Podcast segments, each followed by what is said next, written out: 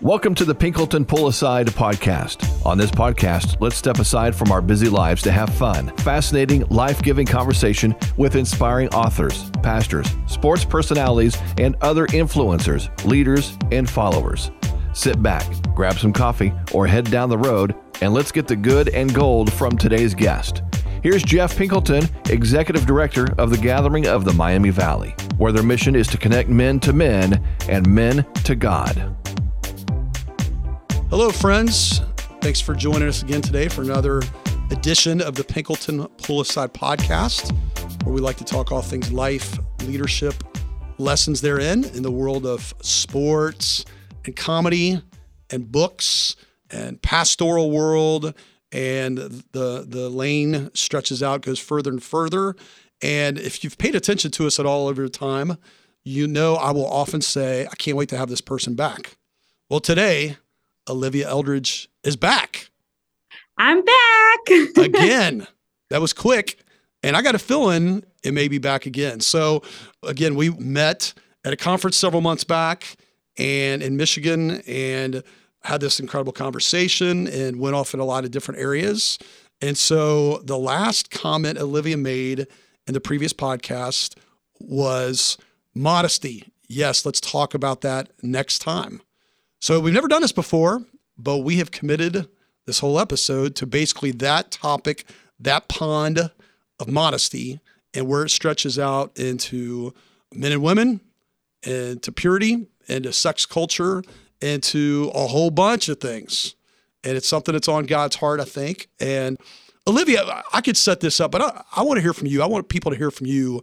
How do we set this conversation up well, not just for me and you, for the body of Christ, for people who listen, because it's clearly a hot button topic.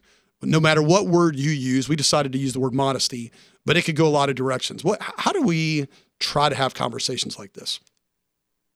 Yeah, it's a good question. Yeah, I think several things. The first is um, it can be these conversations feel really risky, really high stakes. And so the first is to say that you and I are friends and we are sister and brother in Christ trying to live in the same direction of like a life with God. And so that that that means curiosity that means mutual mm. respect that means openness between us and the ability to say like ooh like i wish i had said that differently or like ooh like the way you said that like was harmful to me or whatever. And so I think an openness and understanding of how risky it is. And so we don't have to say things perfectly, but we're trying to understand each other well. So that's the first thing. And the second thing I think is anytime you're having a conversation about reform, always mm. reforming, that was a, the term used by Rachel Joy Welcher in um, a Christianity Today article about purity culture, um, always reforming. I think those conversations need to start with who has been harmed um, and what restoration looks like there, mm. and that the path forward is that the, the end goal is restoration. And so, what does what do those things practically look like? Mm. Well, and I think we both agree we're learners here. We're not experts. Yes. When you talk kind of about the risk, I, I, told you I'm feeling it. I reached out to about 20 women I'm friends with who are on very, very a variety of levels of prayer partners, of longtime friends, of people who aren't afraid to challenge me. And I know my wife even was a little bit cautious, like Jeff. I don't know if you should be doing this, like this, but I'm just like I don't want to not do stuff like I don't want to like avoid yeah. something because it's so tough Hey, Olivia, you probably have already got to know me well enough to know it won't take me long on any conversation to stick my foot in my mouth. So uh, that, that could happen. So why don't we get into this first? I mean, you, you, we kind of hit on some stuff before, and take this where you want to take this, Olivia. You've been in this space and care about it because you've had some experience. You've had some background here. Yeah. Take that. Yeah. So um, I grew up in a like a conservative kind of fundamental um, evangelical church. Um, and I think so. I, I, think there is both the setting and then my personal experiences within it. And so the, the setting was a really big emphasis on purity culture and modesty culture. Um, like it was. It, it was like books I read about um, modest is hottest and that and that intense pressure on um, the burden of purity being on young like young women and young girls. Um, and and the, all that i feel like i was in many youth group talks about like this idea that like women are a flower and sexuality is a flower. And anytime you have sex with somebody you give away a petal of your flower. And so that when you get married inevitably someday that your future husband is not getting the full flower. Mm. and I I really obviously dislike that metaphor and don't feel like it's true but it's also interesting that that that was nearly exclusively in my upbringing pointed towards women or mm. girls not like girls and boys so th- like that's an interesting facet of all of this for me how much has been directed not just in my experience but the stories i've heard from other women i know who are trying to dismantle that in adulthood olivia can, we pause, also, can we pause right there for a second yeah. oh, so i want to ask you like when you say that about because you definitely maybe a little bit on the younger end of that but you still would have been in a, a place where uh, that kind of because uh, I know it's still going on where we would talk about purity and right. saving sex till marriage with youth group culture and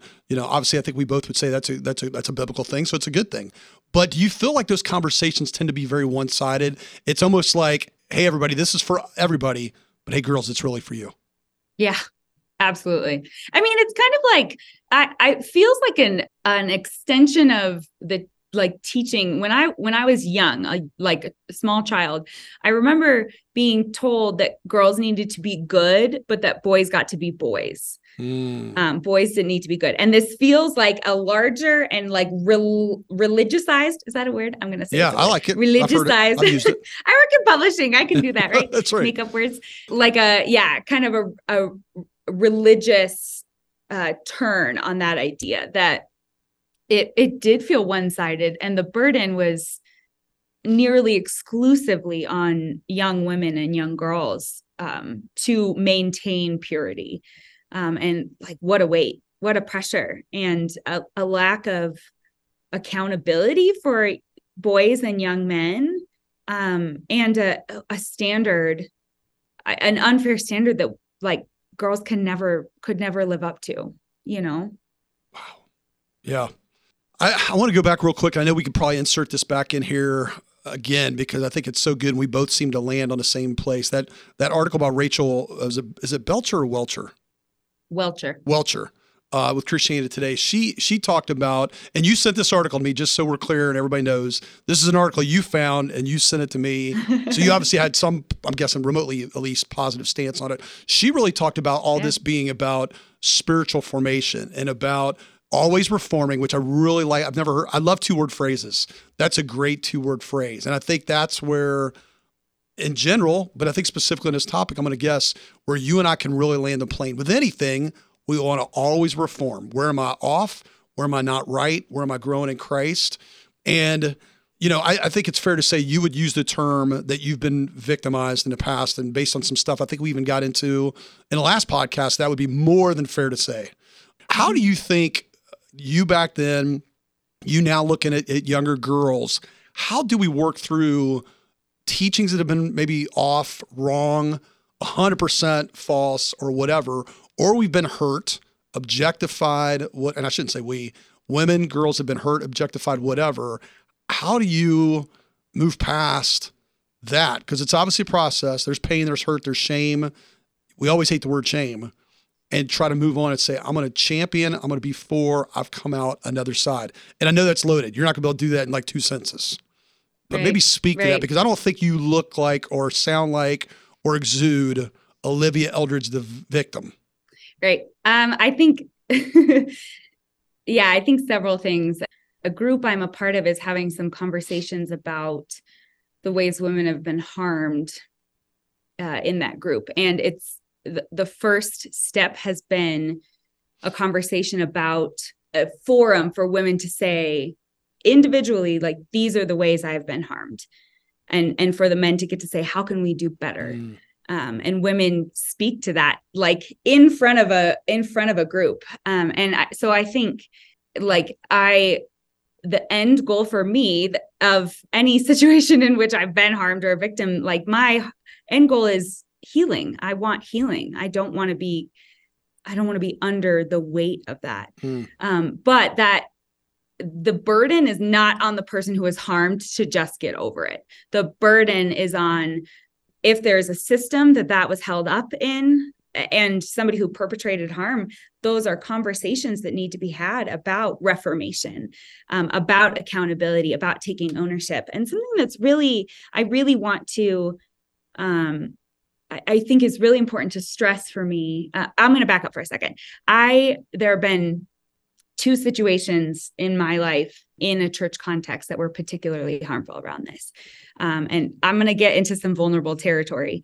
But one is that um, when I was in high school, my friend sexually assaulted me. And the only person I told at the time was my small group leader. And the first thing they asked me was, What were you wearing? It was that a and was that a man or a woman who asked you? It was a woman, actually. Wow. It was a woman. But it was so it was so extrapolated from the teachings of both men and women at my church um, that again this like this burden being on women that if you don't want to be sexualized then watch what you wear but as as if any outfit would yeah. um as if any outfit could protect me from harm mm. Um and so that i think that changed me it i mean i don't think it did it changed me and um, it has been years of work to undo some of that and to realize that it wasn't my fault. I I so I was young, I was 15, and I so internalized that um, that feeling that I was broken. But that that environment of shame and just being disbelieved at this moment when I so needed to be seen and to know that I I mattered and I was valuable. Especially as a first response, that really throws me away that that was uh, and coming from a woman that it was the first response was what we were wearing. I mean, how that's not going to lead directly in the moment, as soon as those words hit your ears, into shame, because you're probably going to think no matter what you say, it was clearly no matter what you had on, it was wrong, based on her right. question. Right, and I think something I want to say around this is it is really easy when there are terrible stories like this to be like wow that's so terrible that one particular situation. It's not like that anywhere else. Mm. and i've heard this story from so many women wow. of experiencing harm and and being asked things like what were you wearing? Were you drinking? Uh were you had you led him on? Um or even like those are I think kind of the most intense and harmful situations of you know uh, harassment or sexual assault. But even I think feeling like any treatment by men of women somehow is the woman's fault you know any like any objectification which i think is something we want to touch on later on um, is is the fault of the person being objectified or is the fault of the person being harmed. Um, i think it's really easy to to be like well that was that one situation. And i think the reformation is that this there has been purity culture and modesty culture has created an environment where shame and fear so get to it feels like they grow like mold. Mm. and you don't even realize how kind of how much it's touched everything. And so um yeah so so to say yeah that happened to me personally like who else is that happening to? And i think it's important that it's not um it, it's it's it it's the conversation on so many levels like how we talk to kids and young boys and girls and adults how we talk about it as adults the effect that that has. Um, but i think as far as how do we how do we start i think it is from a place of uh, of wanting to hear of harm which is it's hard to hear it's really really it's it's hard to hear ways we've been complicit in harm, participated in it, been perpetrators of it. So having like a solid self, like here, like I'm known and loved by God. And so I can hear ways that I have perpetrated harm and and be willing to take ownership and say like how can i do better and that's in all things that's yeah. we're talking about purity culture but that's is that not Christian relationship in all things, that we are willing to take accountability and be called to better behavior by mutual love and respect and our, our desire to live with God. And that that that we are we are called called to a higher standard with each other. And so a willingness to be called there, even if it means owning and being responsible for things. Yeah, I think the the term always reforming just keeps going through my head because I think that's something you and I would both again agree that that we're trying to do, and we would hope this that to me, I don't. It does certainly doesn't solve everything, but I think if we could get people around that idea, that becomes a culture unto itself. Wow, I mean, what what could happen even there to help bring about some healing and, and some conversations that are reversed and go in a good direction. Olivia, get back to I think you were sharing some more too about just kind of your personal experience and where things have been hard, and we kind of got going sideways a little bit on the conversation. But oh, yeah. what else were you going to share that way that was that you feel comfortable sharing? Oh, about yeah, my I think like the experiences of being a victim mm-hmm. of this. Yeah. Um yeah, I think I've had another experience of in a, a church setting again uh, wearing something that truly was appropriate to wear modesty culture was very big in my church and the whole modest is hottest thing with, really arbitrary rules about what that meant. But I was wearing something that fell within those rules and was very appropriate and was told by a leader. I, I was on the worship team and was told by a leader that I was tempting my brothers in Christ.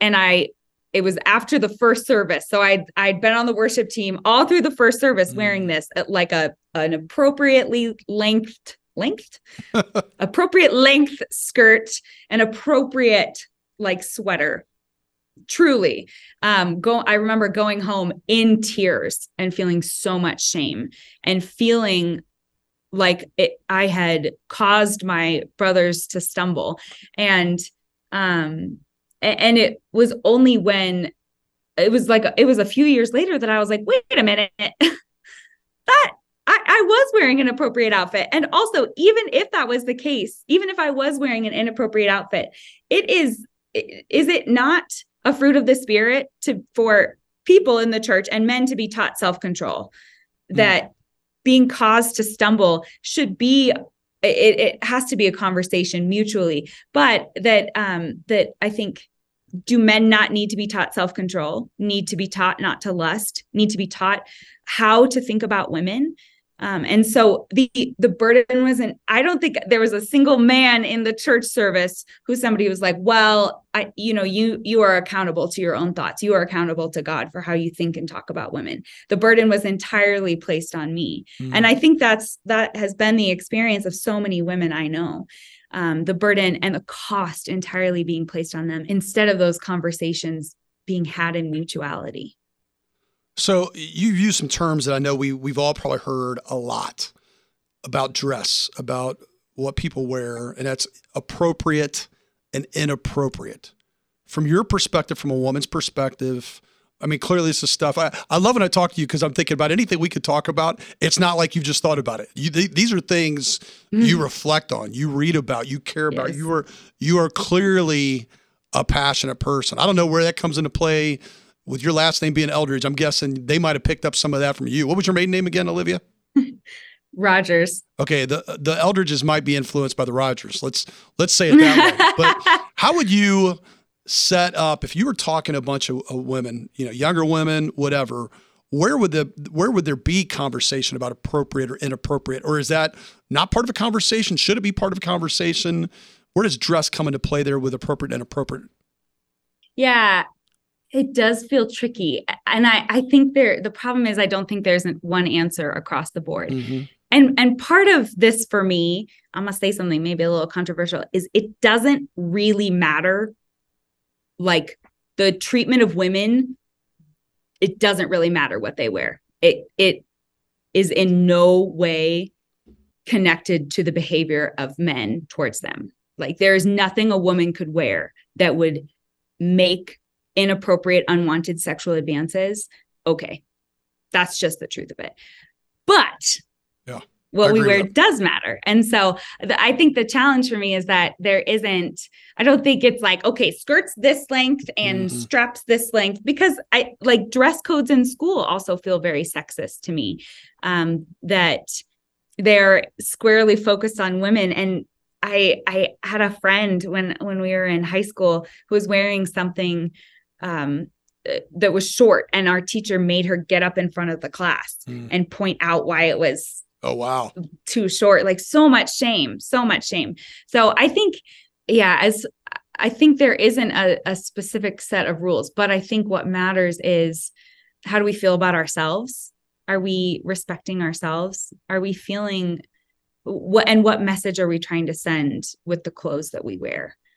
I think there have What- been times in my life that i like in places of feeling unseen and and feeling and needing attention that my clothes have been more towards the direction of wanting attention than out of my solid sense of self and so i think if that's how young girls and women are dressing for other people for attention for something there that's not being met in another setting like not being seen by like friends or parents Mm. or um, people who are looking at them with unconditional love that is it's self-destructive like that's not going to lead to life yeah It's interesting what you say because I haven't really thought about that so much. But you talked about maybe uh, wanting attention, and, and that can be an okay, probably somewhat pure thing as far as wanting attention with anything we do, how we present ourselves, how we have our hair, how we, uh, the words that come out of our mouth. You know, me as a guy, how I have my facial hair, whatever.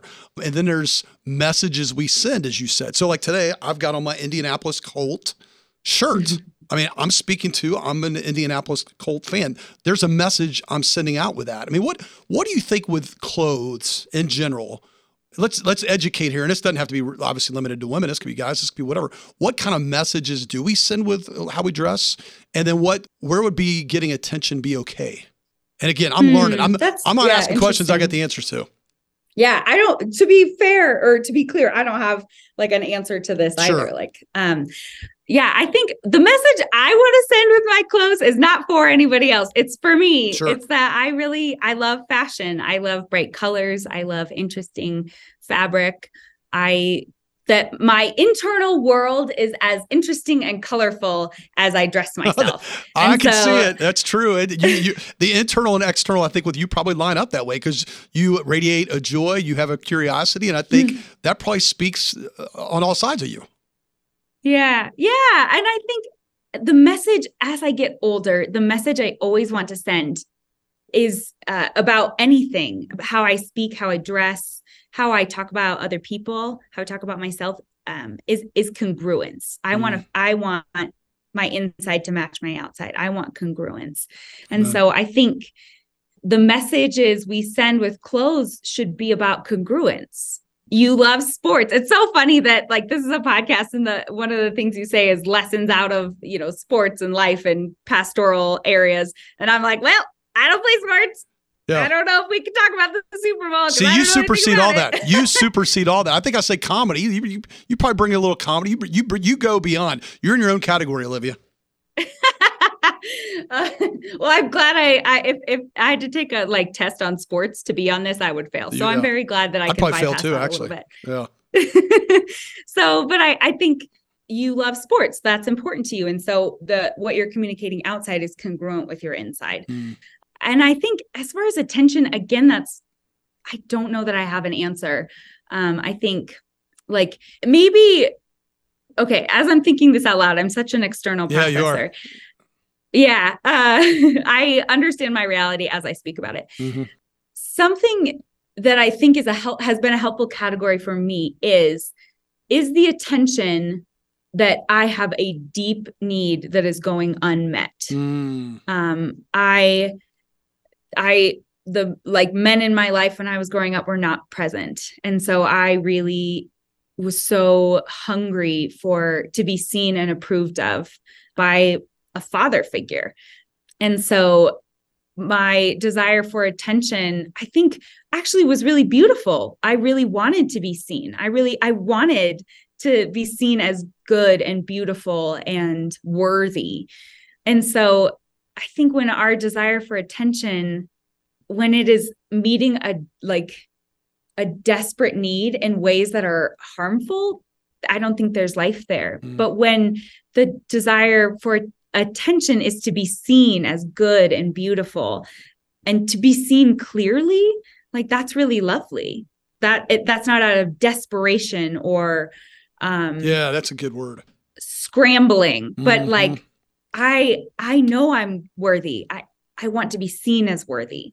You know, I, I I think I've told you before. I love words like good, beautiful, redemptive, uh, thinking of God and His kindness. Those kind of things tied to attention can be a good thing. And I, I'm really curious because you're. I've told you before. I think you're very, very, very self-aware. if somehow John Eldredge ended up on this podcast and we started out the conversation by saying, well, hey, it's great to have you. You know, I've, it's been a pleasure getting to know Olivia, your daughter in law. Speaking of attention, speaking of fatherly figures, speaking of calling out what's good, what would John Eldredge say about you, Olivia? Whether it's as a daughter in law or whether it's just as a person and as a follower of Jesus and a person who is always reforming, what would he say about you? He would say that he loves me. Yeah. Uh, I did a, a counseling intensive a couple of years ago that you go deep into your story, deep into trauma. And I realized something I really needed um, in some in some places of deep pain and and like traumatic experiences for me was the eyes and words of a loving father mm. that that i needed healing around how a father would have responded including my sexual assault and how that was responded to. Um, and uh, i i love john. He is he is my dad. And so i invited him to there was a chance in the counseling intensive to invite um, somebody in to share some of your story with and have them see you and respond. And so um, he did that and and got to see me in that. And it like i the tears are right on the surface as uh, i recall yeah. that because he responded with such love and and being so seen. And so i think he would say uh, i love her and she's worthy of being seen and would he pull out the color and the internal external the joy yes. the, the the passion the student of all time? Would he say all those things? And what would he say that, that maybe you would miss about yourself? Hmm. Yeah i think he would identify the color how outspoken i am that i am i have strong opinions and share them freely. Um something i think he would identify i think when i first met Luke and met uh, his his family, I was a pretty closed person, and I didn't realize it. A lot of harm and trauma from my past that I needed to work through, and they've been front seat and and active participants in my in the in some of that restoration and mm-hmm. healing. They've like watched me come alive, um, and watched me become an, a more open person. And so I think you would I maybe identify that that um, I think I have become a more technicolor person over time.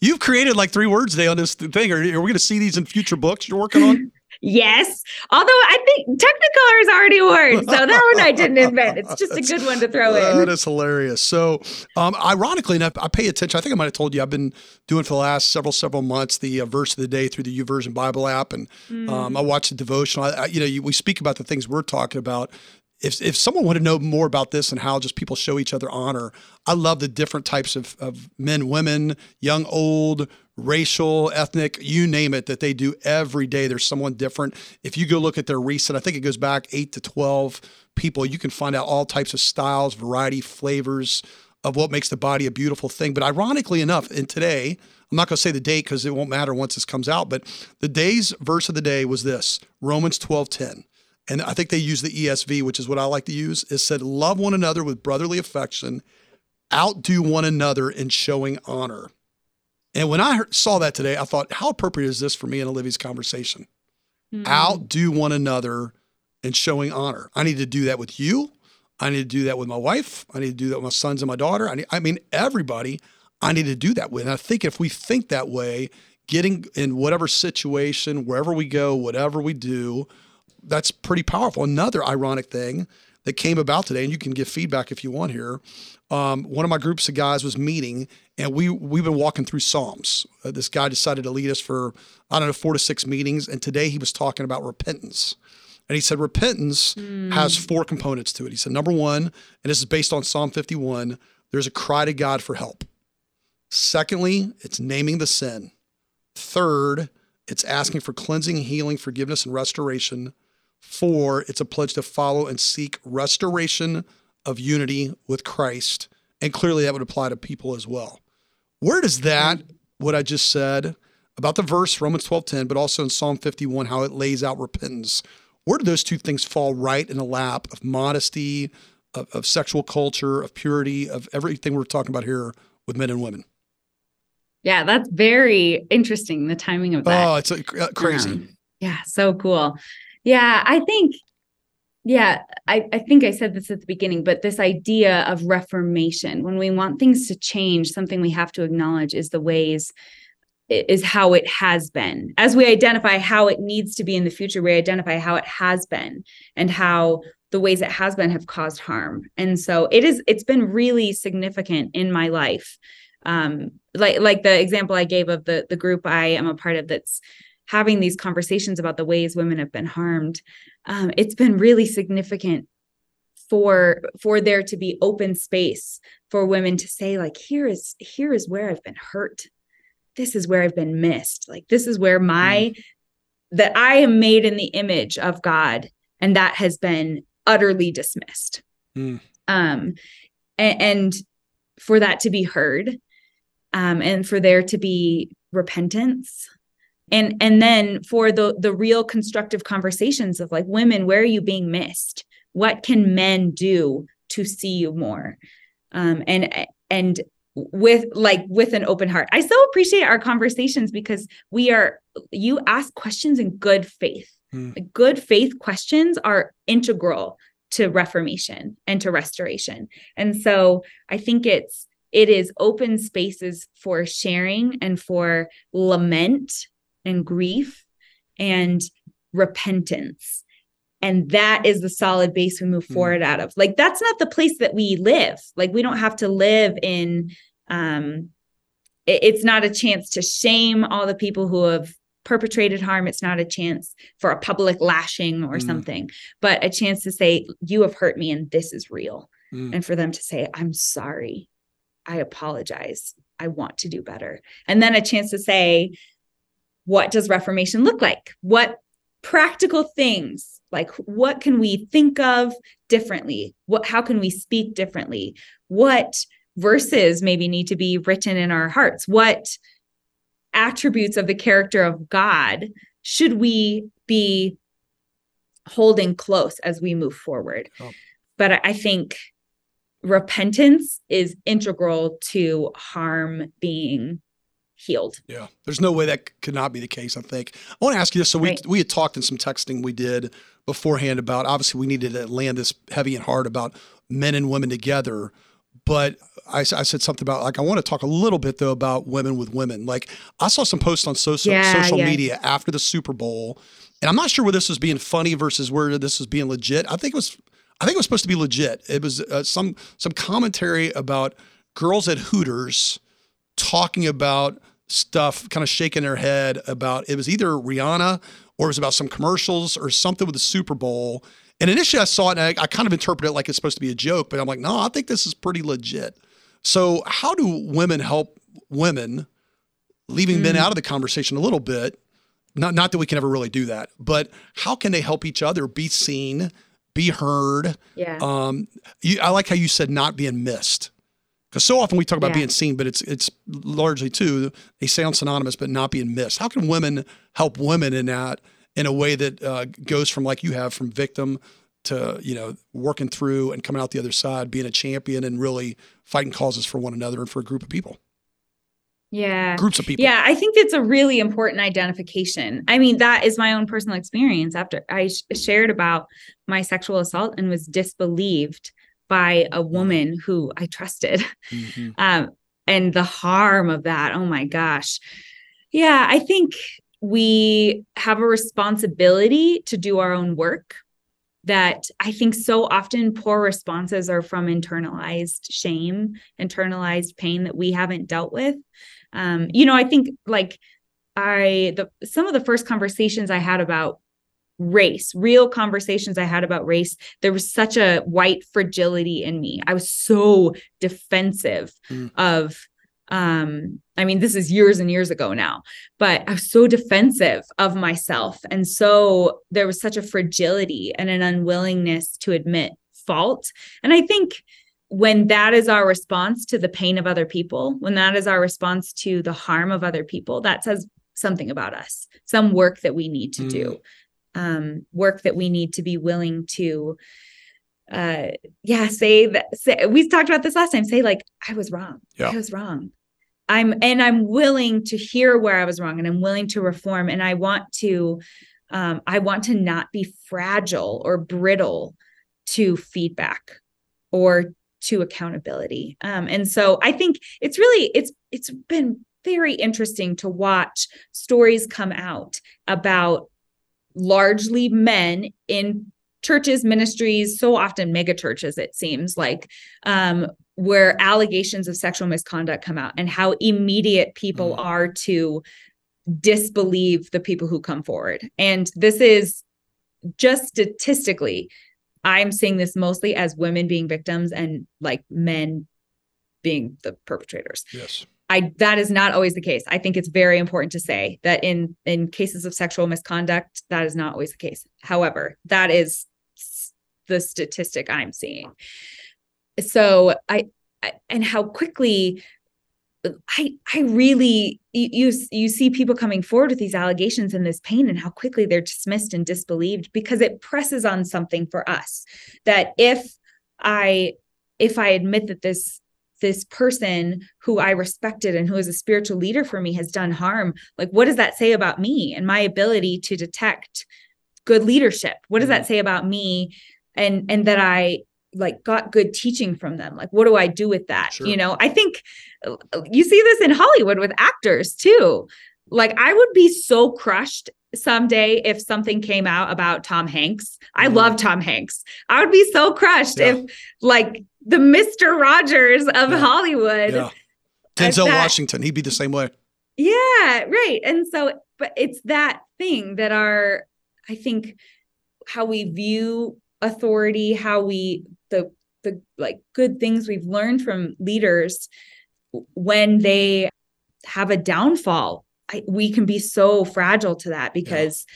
we're afraid of what it says about us. And so I think as far as women relating to women, I think doing our work and then identifying when there is fragility in us that maybe we're not responding well what is that coming from like what and what needs to be addressed mm. and i think even if we are needing more clarity even if we're needing deeper understanding just to say i see you your story matters yeah. Your story matters. Like, tell me more. Tell me everything. Yeah. I, I just think to be met with empathy and kindness and curiosity yeah.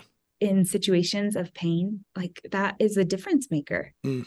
Whenever I hear you use the word story, I'm thinking, of, I know, obviously, you know Dan Allender, and I'm thinking, gosh, in your neck of the woods there in Colorado, you guys are getting it good with you get with, with the Eldredge family and Dan Allender and these people who really know and understand and dig into story and each person's story. Uh, there's probably a little bit of an advantage you got that some of us are probably jealous of. Um, let me let me ask you this, Olivia. So we we were reading, you know, the the Welcher article from uh, Christianity Today that you sent me, and I sent you one. I'd stumbled across on the Gospel Coalition page, and and um, Rachel Welcher was commenting about she used to be a teacher, and she said she got to the point in her teaching where she quit really doing tests and she said she needed to go more to essays and conversations or um, and projects because yeah. people quit. It was just like get the thing done. It's not like let's really think about it and have questions. And I don't know about you, and that article really resonated with me because I remember in college and even in high school, some when I had that, I could go to the class the day before, and, a, and the teacher, the professor, would basically go everything over the test. I didn't have to pay attention at all, and it's like, well, let me just get the test right. done. And then she said at the end, and I really think this is a great way to head towards a close. She said, We are imperfect disciples, continually grappling to understand God and His Word better. We will make mistakes along the way, and this will demand regular reflection, reassessment, reforming. Humility is required not only for conversion, but also for the entire Christian life. And that seemed like a great theme to me. It's just good word. It kind of with where we are with this whole thing. I mean, if you're if you don't want to follow Jesus, in my opinion, this conversation is going to be all over the map because you know we had texted some about selfishness and how that relates to marriage and how that relates to any and all these conversations. And you put a good kind of stopgap in there that you know maybe there's not ways that that connects with the context that it was talking about with marriage. But again if we're only going to do our own thing and oppose the gospel in some ways there's not really a reason to go after this at all. And, and let's just stay in our own lane, think what, what we want, harm people as we harm people. But because Jesus is Jesus and we believe the gospel we want to follow him, it's iron sharpening iron. It's getting on the anvil. It's saying, Holy Spirit, do the work in me that only you can do. And I think from there, where wherever we develop that around us, conversations, essays, not tests, projects, not quizzes. That, that seemed to really resonate with you too, as well, with what Rachel Welcher was saying with that. Yeah. Yeah. I I think the idea of yeah, life is not a test that we can regurgitate answers to, you know, like it's at, like it's so that the shift from um, being able to just repeat information to be able to being able to think critically and mm-hmm. apply and synthesize like those are such valuable skills that go from the classroom to the actual world and so i think yeah thinking being able to think critically, um, wanting to reflect ideas back and forth. And I think knowing the right people to talk to mm. about this. Like, I'm really something Luke and I have been talking about recently is sometimes there are conversations that are things that we should we need to process and reflect back to each other and sometimes there are things that yes. it, it like he should talk to somebody else about or i should talk to somebody else about like it's knowing that's why we live in community we so we we talk we're having conversations um, that enrich our thinking, that challenge our thinking, that enrich the ways we engage in the world and in our community. And so it's, I think, talking to the right people and in a, in safe environments. Um, but I love the idea that how we think about things critical thinking and what that does to our internal world is as important as as any answer we could just give any Bible verse I could quote that a Bible verse is great, but ha- has that actually sunk in? Is that actually changing my thinking and my living and my speaking? Yeah. Well, Olivia, we're going to put a stamp on this one. I, I just want to encourage you. Um, I, you know, it's funny. We both we've had some dialogue back and forth, some texting. I left you a voicemail. We kind of started off by saying, and this this was also my voicemail. It felt very heavy you talked about risk and, and, the risk involved in a conversation like this. And I'll tell you what, almost the moment we started talking, it was kind of like the, the time we met. I mean, I just felt very freed up to talk about this. I trust you. Um, I think we both give each other grace and mercy that mistakes can be made. We might say something that hits yes. the other one wrong or whatever. And I want to really encourage people if you go back to season three, episode two from January 12th, if people want to hear the previous conversation with Olivia, I'm going to go out on a limb and make a risk here. Are you good and willing to do this on a regular basis? I think we got to not not just have you back a second time. I think this is about every I don't know, a couple handfuls of episodes. You and I need to pick a topic and roll with it. What do you think? Love it. I'm in. This uh, is great. This every, is a great way to like think about the world and our place in the kingdom. I yeah. love it. Everybody heard it. You can't back out now.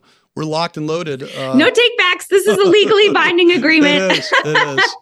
Well, thank you, my sister in Christ. It's it's uh, always good to thank chat. You. This was life giving. I feel like we could have three more parts to this conversation, but uh, we'll pick up and we'll think of a It'll topic. Be a five hour podcast. That's right. That's right. All right, Olivia. And thanks. I want to thank yeah. you for asking questions in good faith mm. and really wanting to explore. You don't have an agenda, and I really, I, I really appreciate that. Wow. I think that it matters. It really matters. Like the moments where there, there have been these kinds of like heavy topics to have men in good faith say mm. i really want to know. It it matters wow. so thank you. That means a lot. That's humbling and it's the teachable spirit i want to keep having so. Thank you for have modeling great, that. Thanks. Have a great day friends and uh, check out olivia again episode two season three january 12th uh, she was on with us and it's out there for all to be heard. Have a great day Thank you for joining us on the Pinkleton Pull Aside podcast. You can reach Jeff at gatheringmiamivalley.org or find us on Facebook at the Gathering of the Miami Valley. Join us again next week for another honest and rich conversation. The Rise FM Podcast Network.